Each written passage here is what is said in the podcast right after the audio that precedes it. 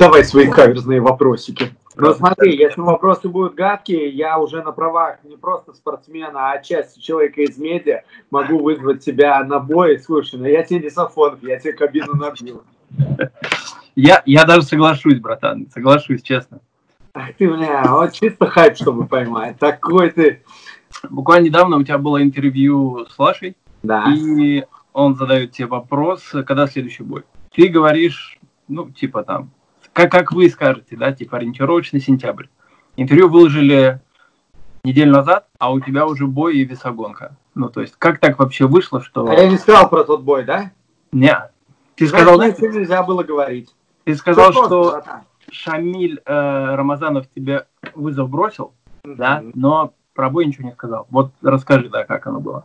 Э, Слушай, э, было как? Э, Во-первых, начнем с того, что мы с Шамилем знакомы, и я знаком с его тренером, э, с Владимиром Анваровичем Осия.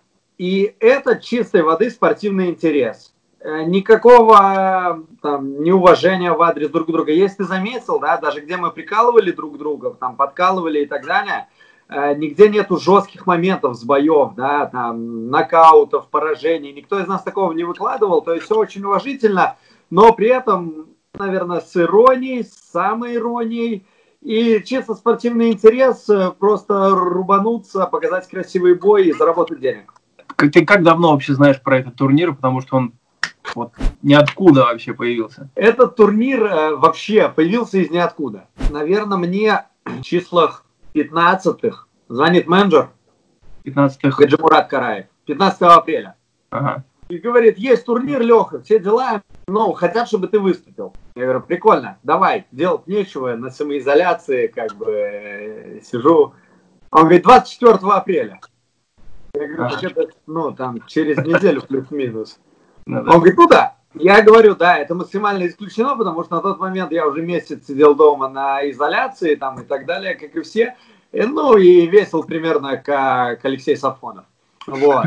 Ну, ты понимаешь, да, то есть это надо в 120 погонять. да, да. Вот. И потом э, я понял, что есть заинтересованность во мне, э, потому что сказали, ну тогда же еще были жесткие меры, вот эти самоизоляции и так далее. Сказали вроде бы как 30 апреля, ну плюс-минус числа. Я говорю, нет, ну исключено, я не смогу. Не то, что я такой, знаешь, я не буду драться, турнира не будет. Ну типа ты не будешь драться, ну и нафиг ты никому не нужен. Вот. Потом разговор зашел вроде как за середину мая. Но это уже можно было, знаешь, плюс-минус как-то поготовиться, хоть, ну, прийти в более или менее человеческий вид. А, а потом все вышло на 30 мая, конец. Э, То есть, получается, ну, плюс-минус месяц, да, даже чуть больше месяца. Я дал добро, как раз начался качество с Шамилем, они это подхватили. То есть, ну вот уже готовый бой для карты.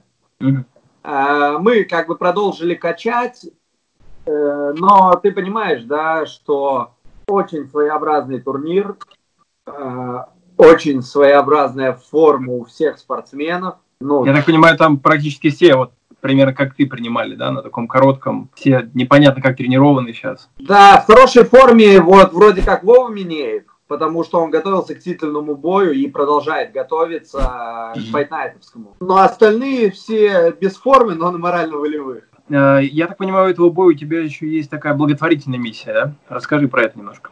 Есть, э, есть мальчик Семен Платонов. У него заболевание редкое, тяжелое.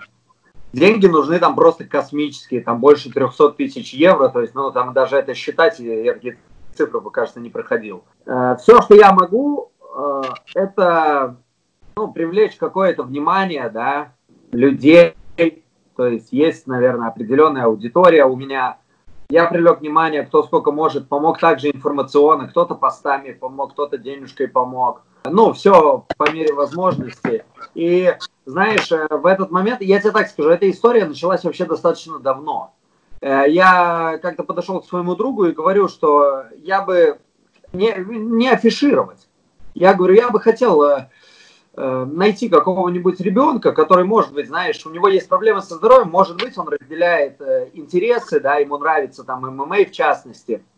Но, знаешь, там, например, если это возможно, э, там, например, он из Москвы, турнир в Москве, я бы с удовольствием привозил его на турнир, да, если ребенок увлекается. И знаешь, как говорят, мысли материализуются, и ребенок нашел сам меня.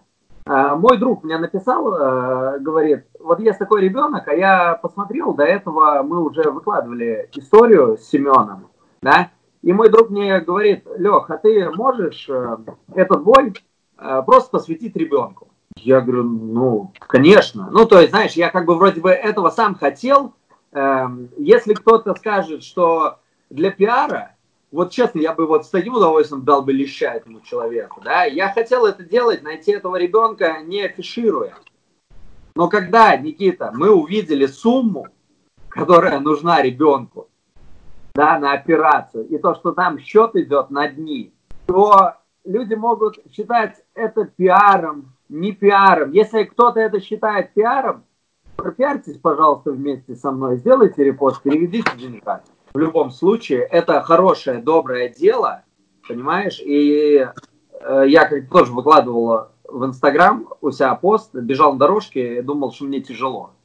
Ну, гоняю вес, а потом, не знаю, что эмоции, знаешь, нахлынули, и я думаю, э, это всего лишь спорт, всего лишь бой, и это всего лишь весогонка. Мне не тяжело, вот ему тяжело. А он еще пожить не успел, он ничего не сделал в этой жизни понимаешь, чтобы получить вот это. Но он уже борется. Он только появился на свет, а уже борется. И все, что я могу, так как за вот годы боев есть какая-то маломальская медийность, вот маленькая, но она есть. Все, что я могу, это придать огласке. Таких детей, их очень много. Прям. И э, всегда мне, понимаешь, э, на это больно смотреть, потому что, ну, они ни в чем не виноваты, они только начали жить. За что им это, да? И это всегда больно и тяжело.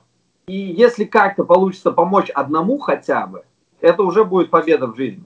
Ну, но это мое, опять же, мой взгляд на эту проблему.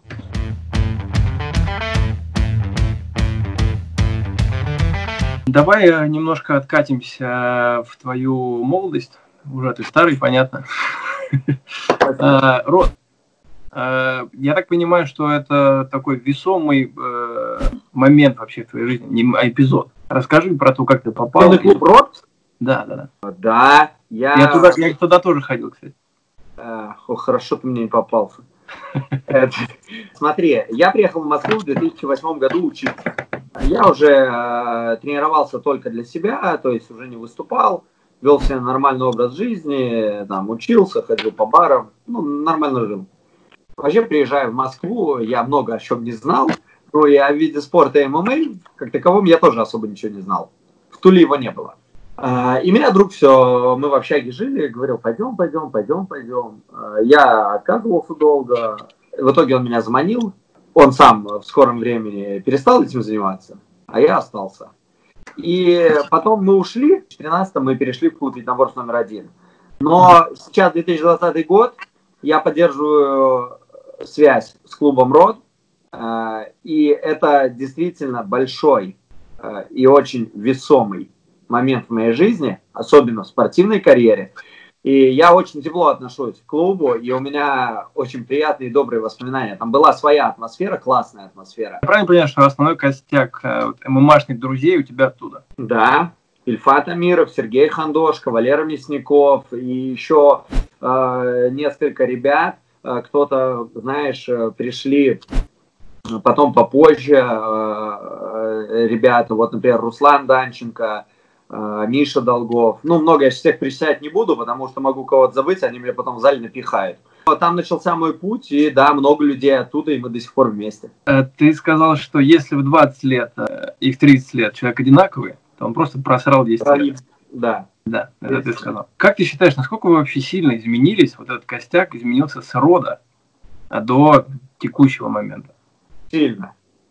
Э, слушай, все повзрослели, э, есть э, определенная ответственность уже, и ты начинаешь думать не только о себе, да, появляются семьи, появляются дети, родители не молодеют, ну, другая ответственность. И ты, знаешь, если в 20 лет мы, ну, мы возьмем, например, сейчас только спорт. А я тебе так скажу, что в М1 наверное, уже когда я переподписал контракт, я знал свои гонорары. А, Гаджимурат Караев, менеджер, тебе скажет, что я никогда не спрашивал деньги, за сколько денег мы деремся и так далее. Мне просто присылали имя соперника, и я бился. Это когда тебе, знаешь, там до 25. И ты мечтаешь, да, оставить какой-то след и так далее, и так далее. После 25, наверное, ты начинаешь думать, уже есть люди, за которых ты несешь ответственность, и ты уже начинаешь относиться полноценно к этому, как к работе. И, э, знаешь, думать не о том, что ты неуязвимый, всемогущий, а ты уже допускаешь мысли, а вдруг травма? А их копится, с годами их копится. Я переломал достаточно всего. У вас Никита тренировался, да, Крылов? Никита и Волков, они примерно вашего возраста. Но э, я про то, что они ушли в UFC, Волков там уже скоро зачем, зачем папа будет драться. А вот ваш костяк, у меня, лично у меня такое ощущение, что вы вот доросли до определенного момента, и почему-то вы встали. Что ты, что Хандошка, что Мясников, все наши... UFC. Вот это, это было удивительно на самом деле. И, кстати, именно в UFC он, мне кажется, немножко вырос. В последнем бою, я думал, его все думали, соответственно, да, что его размотают. Но я сидел у клетки и просто, просто удивлялся. Думаю, боже мой, как, как, как Хонда, это ты вообще? Что с тобой происходит? Вот. Но видишь, опять же, он в UFC перешел. Почему у вас какой-то такой ступор? У тебя такое ощущение, что вообще нету амбиций относительно поясов, про UFC и Беллатор тебе вообще никто не спрашивает. А, смотри, э, если берем меня, да, да, амбиции они у всех есть, да, но я могу тебе признать, например, я нестабильный. Я люблю подраться, да, но вот менеджер, я работал всю свою карьеру сознательно, считая с Гаджимурадом Караевым. Я не выбрал ни одного соперника. Ни одного. Понимаешь? Я бился со всеми. Я выигрывал тех, кто бился в итоге потом за пояса. А проигрывал, например, тех боях, когда все думали, что? Ну, серьезно?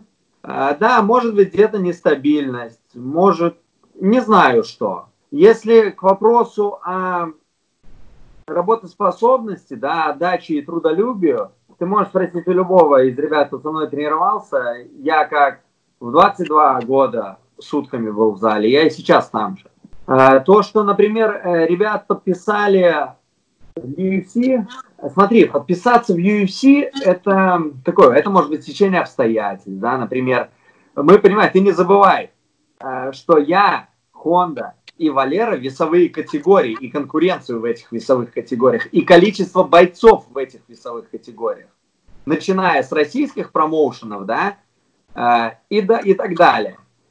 И ребят, начиная вот бои 93 килограмма, свыше 93, э, этот момент, Там меньше это подписаться. Это я тебе говорю о подписании. Я ни в коем случае не принижаю э, заслуг ребят, потому что одно дело подписаться, другое дело конкурировать там на высшем уровне. Вот тут не вопрос. Пацаны туда попали, и они растут, растут, растут. Но ты же понимаешь, Никита, ты давно в сфере ММА. Очень много но, да, а, ну, это как все в жизни. Ты вытягиваешь счастливый билет, в тебя начинают вкладывать деньги, и ты ни о чем больше не думаешь. И также я тебе могу назвать много ребят, которые жизненные обстоятельства такие, что они не могут просто два месяца готовиться к бою, потому что у них куча обязательств и ответственности платить по счетам и так далее. И они вынуждены, знаешь, ой, сегодня раз потренируюсь, потому что мне там надо на работу, да, или он там ночь э, где-нибудь в Ашане работает грузчиком, условно говоря, а потом ему тренироваться два раза в день. Очень много разных обстоятельств. Ты часто говорил, что там деньги, в принципе, тебе не самое важное было, и ты где-то еще зарабатываешь. Вот расскажи, где ты работаешь еще? Откуда, откуда бабки? Ну там, сям. Там, там помогли, тут помогли. Нет, смотри, знаешь, сказать, что типа деньги мне не важны, я тебе говорю, до 25 лет, наверное, вот такое мировоззрение было. Сейчас, э, конечно, э, я достаточно много здоровья трачу в боях, и сейчас они, конечно, играют роль. Ну, то есть сейчас уже я не выйду тебе там, за 2 рубля. э, зарубиться. Это я могу сделать на тренировке, то это ради бога, давай махаться. Вот. Но в целом э, там, сям, там подкинули, тут подкинули. Относительно того, что ты стал журналистом, по сути. Не, я не журналист, я ведущий. Это вы делаете работу хорошую, большую. Я просто говорю. Но ты говоришь хорошо. То есть, это приятно. Как, как, как, как так получилось? То есть ты целенаправленно туда пошел или просто вот срослось? Нет, э, все, я же тебе говорю, моя жизнь это вообще, я живу одним днем, и это все стечение обстоятельств. А, лето 2018-го мне позвонил Азамат Бастанов, мы не были тогда знакомы. А, нет, он позвонил Эдику Вартаняну, они были знакомы. И говорит, мне нужен э, пацан, который, ну, боец и разбирается в футболе. И нормально говорит, может связать два слова в предложение. Эдик ему сказал, позвони Лехе Махно, он за Тульский Арсенал играл и, типа, говорить может. И мне Азамат позвонил, пригласил, тогда была студия, сделанная специально под чемпионат мира, это Матч ТВ. И вот меня пригласили, и это было там полуторачасовой эфир такой, э, но он был не для телевидения, а для интернета. И вроде как там понравилось руководству. И тут мне Азамат звонит, говорит, что там руководству понравилось, э, мы можем тебя еще раз пригласить. Мы обсуждали, я уже не помню, какие матчи, но классно, я вообще обожаю футбол, люблю его гораздо больше, чем бои. Потому что бои я не смотрю, а футбол я смотрю. Мы начали общаться хорошо, он мне сказал, что вот есть такой проект, в двух словах описал, ну, концепцию хук вам, э, говорит, не хочешь попробовать?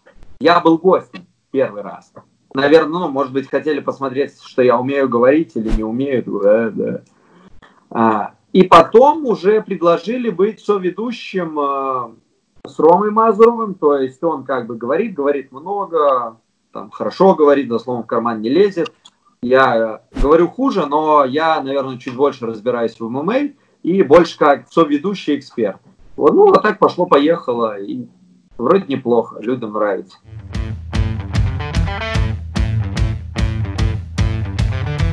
Ты говорил про бой в М1, где тебе сломали челюсть. Угу. Ты вышел на второй раунд. Как ты считаешь, э, правильно вообще сделал? Надо было уходить или не надо? Сейчас бы вышел? Да. Тоже вышел бы? Да. Это, понимаешь, эм, это неразумное решение, но это образ жизни. Понимаешь, вот, например, мы разговаривали, есть судьи очень авторитетные в России, Виктор Корнеев, Вячеслав Киселев. И вот, например, они знали в М1, что ну, я просил меня не останавливать, пока я уже не буду, там, условно говоря, там, отъезжать. Но это мой образ жизни, это моя манера ведения боев. Кому-то она нравится, кому-то нет. Э, опять же, мой взгляд на это, да, я скажу, да я и сейчас бы так сделал скажут, дебил. А кто-то скажет, ты красавчик. Вот мой друг, например, тоже в М1 мы вместе выступали, и сейчас будем иметь Денис Пилюлин, ты наверняка знаешь.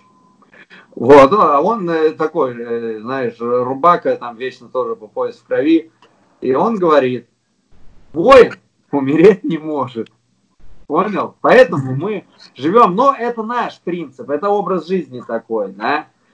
Кто-то его разделяет, кто-то не разделяет. Опять же, я его не навязываю. Да? Э, если бы, смотри, на моем месте был другой парень, и он бы сделал это же, я бы сказал, красавец, его же здоровье, он идет на этот риск. Ну, вышел красавец на яйцах, молодец, неразумно, не подумал. Ну, слабоумие и отвага чистой воды.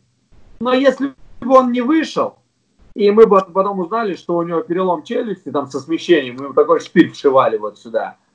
Я бы тоже сказал, ну молодец, слушай, что, это, это просто бой, это просто спорт. Э, ну, что ему потом ходить вот, вот с, такой, с таким ртом? Надо просто смотреть под двумя углами, да? И та, и та точка зрения имеет место быть. Вот я выбрал такую. Сейчас ничего не поменялось, я бы сделал то же самое. Не считаешь ли ты, что вот этот подход, да, и э, твоя фраза «главное, чтобы людям нравилось», да, что ты такой прям, ну, э, воин-воин, прямолинейный такой прям. Не считаешь ли ты, что такая установка немножко тебя ограничивает в плане тактико-технических действий? То есть ты вот выходишь на смерть, порой даже не переиграть, а именно на смерть. Э, но мы, мы же давно с тобой знакомы, да? Ты же знаешь, что в моей карьере были э, бои, когда я подходил, например, э, чисто тактически И выигрывал скучно, выигрывал, но выигрывал чисто тактически, потому что, например, знал, что вот сейчас нужна победа-победа. Вот, типа, знаешь, там, например, дерьмовая серия, и нужна победа-победа. Такое тоже было. Э, или, например, знаешь, там проваливал взвешивание, получал желтую карточку, и, ну, тоже надо было скучненько, но забирать. В размене оно прикольно, конечно, весело, но, знаешь, раз ты ударил, раз тебя судьи посмотрели, опа, на обоюдно. Эм, я не считаю, наверное, да, себя ограниченным бойцом в плане того, что я считаю себя э, универсальным бойцом. То есть, э, если... Я думаю, у меня половина боев, которые я выиграл в борьбе, а половину, которые я выиграл э, нокаутами или в стойке. Э, в целом, я разделяю такой тренировочный процесс. Я не занимаюсь ММА, ну вот чистым ММА, только спарринге. Я занимаюсь отдельно вольной борьбой, отдельно тайским боксом, отдельно грэпплингом. Ты считаешь, а, это правильно, кстати?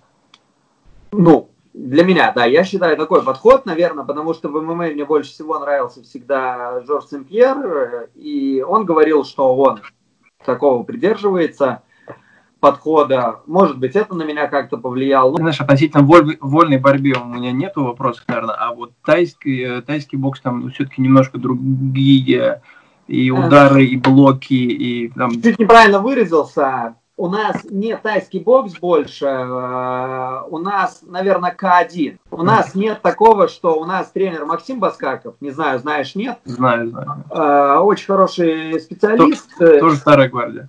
Да, старая гвардия, он в сборной Украины сколько лет был. У нас никогда не бывает тренировки, там, например, чисто тайской. То есть такого нет. Клинч и так далее. Этого нет. Вообще, я даже не помню. Я даже не помню, что мы клинч отрабатывали. Да, ну то есть так, если мы индивидуально работаем к бою, и где-то мы считаем, ну, Макс считает, что, например, нужен клинч будет кому-то, да, то он поработает индивидуально над этим. А так у нас руки, ноги, колени в целом, ну да, К1, К1. Ну а что, какой ты считаешь вид спорта из э, ударных больше всего соответствует ММА? Ну, может, только боевой самбо и что-то там такое, но опять же. А где ты научишься правильно бить? Где ты научишься жестко бить? Ты да. работаешь с Сашей Туршко. Воин тоже старой школы, но Саня, вот он именно таец-таец. Да. Вот понимаешь, да? Взять Макса Баскакова, он достаточно давно в ММА, и он понимает, что работает, что не работает, вот, что вот. делать, что не делать. То есть, э, когда я просто говорю тайский бокс, да, это не значит, что мы, знаешь, как в фильме «Кикбоксер» с Ван такие вот ходим там. Э, нет, нет.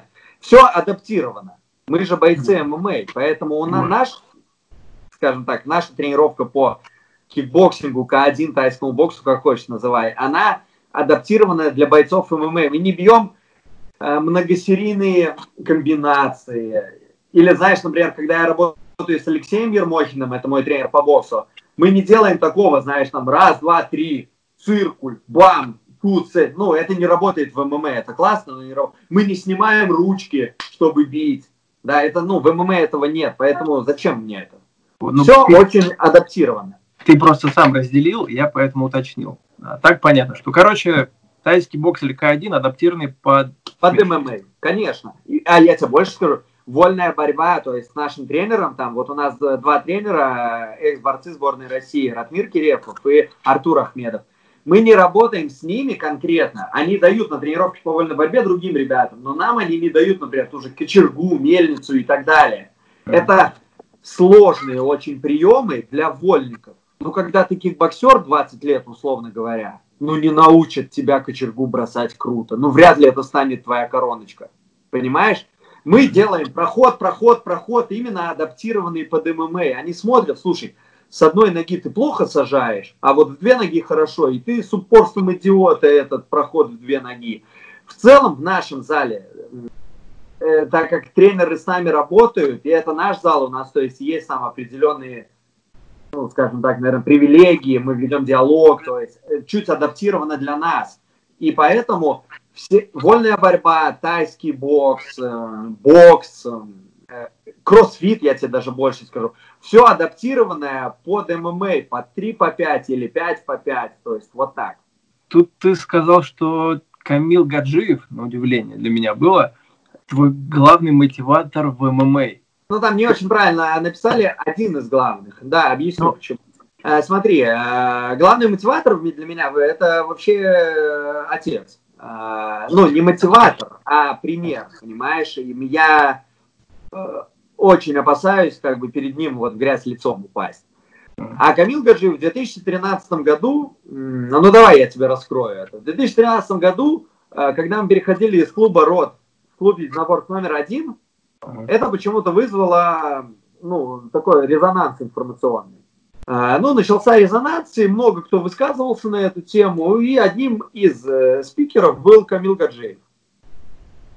И он сказал тогда такую фразу, что я вообще не понимаю, типа, ну, я сейчас не дословно тебе скажу, но плюс-минус вот так. Я вообще не понимаю, почему, ну, начался такой хайп вокруг этих бойцов. Это там бойцы не первого эшелона, типа проедьте там по Дагестану, по Башкирии, по Чеченской республике, и вы наберете там кучу бойцов типа сильнее. Вопрос, ну, вопрос нет. А так как я такой, э, знаешь, человек, меня легко зацепить, э, я запомнил. Запомнил. Не знаю, помнят об этом ребята или нет, я запомнил. И вот, знаешь, когда я проигрывал, да, есть один бой, за который мне стыдно, что я проиграл. Нет, два боя. А в целом, если я проигрывал, то мне, в принципе, ну, просто спортсмен на тот день, на тот момент оказывался сильнее меня, мне, в принципе, не стыдно. Вот, я всегда отдавал всего себя. Что, И, что за бой? Ну, вот один э, с Раулем тут Раули, а один, э, есть такой спортсмен, Абукар Мистой, Абубакар. Абубакар Мистой, да. А, вот за эти бои мне стыдно вот взять ММА в России, М1, Fight Nights, ACH, ACB в свое время, Ахмат, это все большие международные лиги. Ну, по сути, вот эти все лиги, которые я назвал, это высшая лига российского ММА. И я уже 6 лет на этом уровне, да. Я не считаю, что это все, что я могу, я так не считаю. А, но я не считаю, что это плохо или это мало. Да, когда люди говорят, например, да что там, там на М1, а что ты не там, говна кусок. Там на тренировке только машешь вокруг мешка и чемпион мира по бою с тенью. Ну, вот так вот, да. Э, и вот Камил тогда это сказал, и меня это действительно мотивирует. А, а вот, пожалуйста, прошло сколько? Четыре года, я один из хедлайнеров турниров, турнира Камил Гаджиева. И это первый турнир только мой, понимаешь? Ну, я считаю, ну, я не считаю, что это полностью успех, но как минимум я считаю, что он,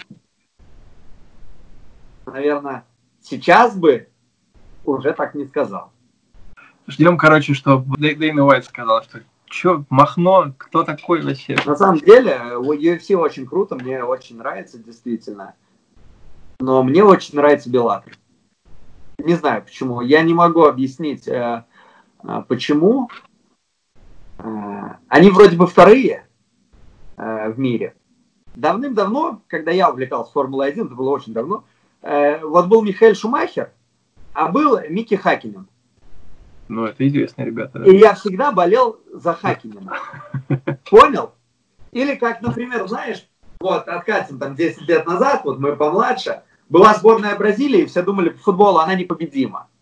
Так вот, с кем бы она ни играла, тоже сильной сборной, например, там Франция, Германия, Аргентина, Англия, я всегда болел за тех. И не знаю, может быть, поэтому где-то подсознательно мне больше нравится Белатор. Но мне импонирует, не знаю. Мы обсуждали тоже это там тему Беллатора с Камилом Гаджиевым. Ну, в общем, мне нравится, я тебе так скажу, работать с Камилом Гаджиевым. Мне нравится, что у нас с ним диалог, и это важно очень. Если Беллатор тебя дергает, пойдешь? А, смотри, если Беллатор, а, а, я тебе так скажу. Вот сейчас мне предложили выступить э, Леон Warriors, да? я э, как бы сейчас ассоциируюсь с Лигой Fight Night.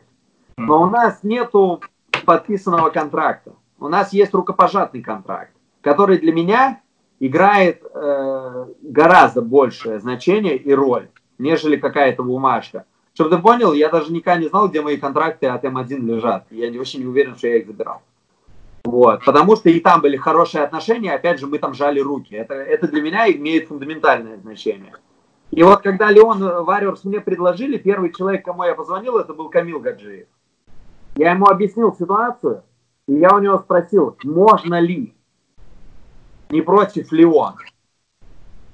Он э, сказал мне свое мнение, и я сказал, Леон Варьерс, да, не вопрос.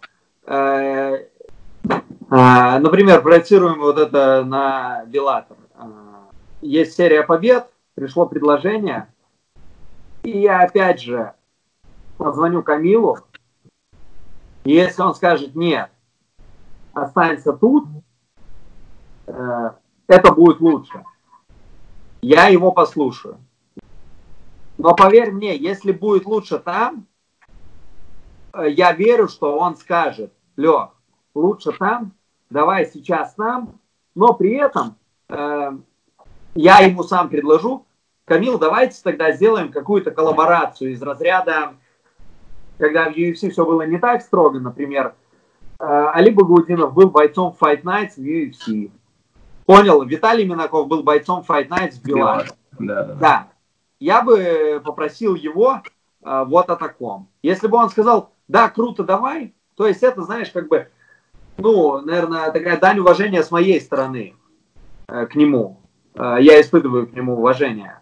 И э, я бы это предложил. Я бы сказал, если бы он сказал, да, давай, круто. Если бы он сказал, нет, слушай, сейчас это неуместно, но давай, подвигайся там, я бы тоже сказал, круто. Вот так.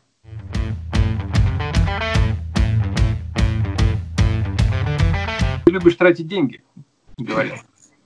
А ты нет? Э, не, все любят. Но ты прям Э, не, их столько нету, что прям вот так. Да? Ну, просто... Сколько нет, там, знаешь, три раза вот так, а потом мелочуху сбиваешь. Самая твоя дорогая бестолковая покупка. Ты что, хочешь сказать, что я бестолковые покупки совершаю? Э, ну, знаешь, может, что-нибудь такое хотелось, ты такой, а, на все. Нет, я, в принципе, ко всему так отношусь. Если мне чего-то хочется, я делаю, а, на все. Вот серьезно, знаешь, я не думаю такой, а, смотри, там условно говоря, представим, у меня 2000 рублей а, в кошельке, а деньги будут только через неделю. Ну, признать, через неделю.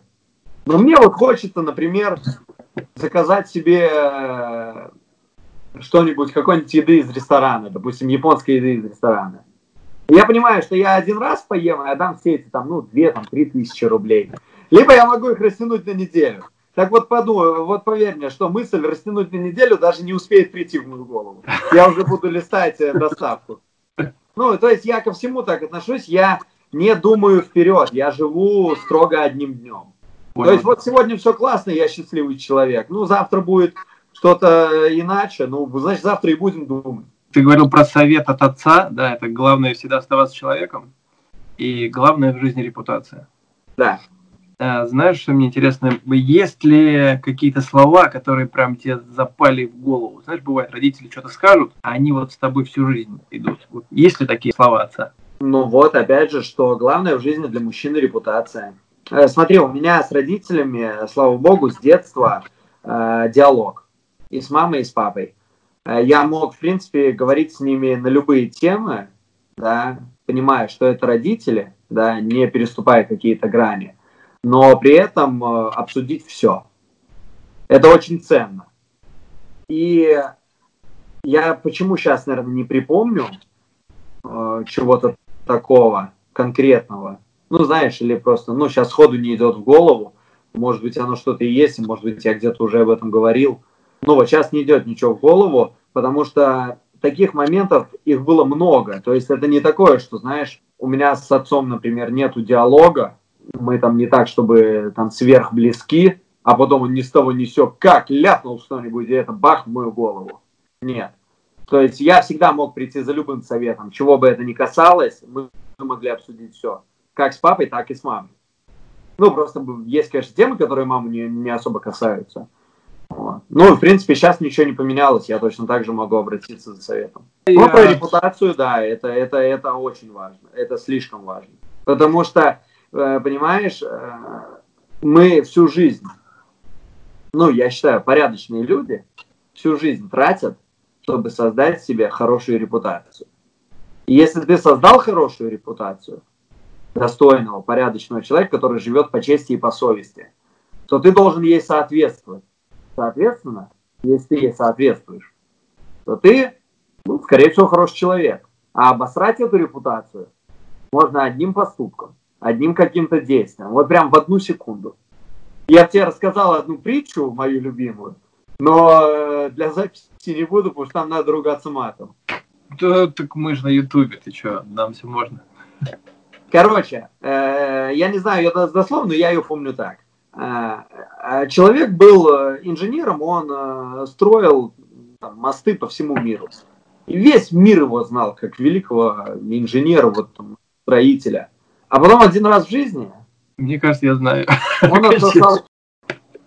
И весь да. мир его запомнил не великим инженером, а хуесосом. Ведь действительно так и есть. И таких примеров, ну, немерено. Ну, не конкретно про Ни одного строителя мостов я так и не встретил. Э, Топ-3 совета от тебя молодым зеленым спортсменам. Ну, что, это очень сложно, и они должны быть готовы, что успех придет далеко не сразу. Я даже больше скажу тебе, успех сразу вообще не придет. Надо вкалывать, вкалывать, вкалывать, травмироваться, проигрывать, опять вкалывать, вкалывать, вкалывать. И только тогда, может быть, может быть, ты добьешься определенных успехов. И я всегда говорю, что вот в нашем спорте по итогу выиграет не тот, кто самый талантливый, да? не тот, кто самый сильный, а тот, кто, наверное, самый умный и останется до конца. Вот он все равно будет петь до конца, и в итоге, знаешь, если долго мучиться, что-нибудь получится. Вот, тогда получится. В общем, это сложно, да. Но и, наверное, знаешь, еще очень важный совет. Э, если ты посвящаешь жизнью спорту, то категорически нельзя быть однобоким. Ты должен развиваться, ты должен учиться и в чем-то параллельно а, потому что все может, может не закончиться, а может закончиться в одну секунду. И если ты все поставил на кон, да, есть примеры, когда люди все ставили на кон, и у них выстрелило. А сколько миллионов примеров, когда люди все ставили на кон, и у них не выстрелило. И ты понимаешь, в тот момент ты садишься и думаешь, сука, я больше ничего не умею, я тупой. Ну и все. Так что надо развиваться, понимаешь, и быть образованными людьми, ни в коем случае не быть невежественными. Наверное, вот так. Это важнее всего. Ну что, Лех, я тебе э, желаю, безусловно, победы. Спасибо. Я желаю, чтобы ты с золотыми роликсами на черном гелике приехал из Беларуси, и чтобы все у тебя было только лучше. Спасибо, Никит, спасибо.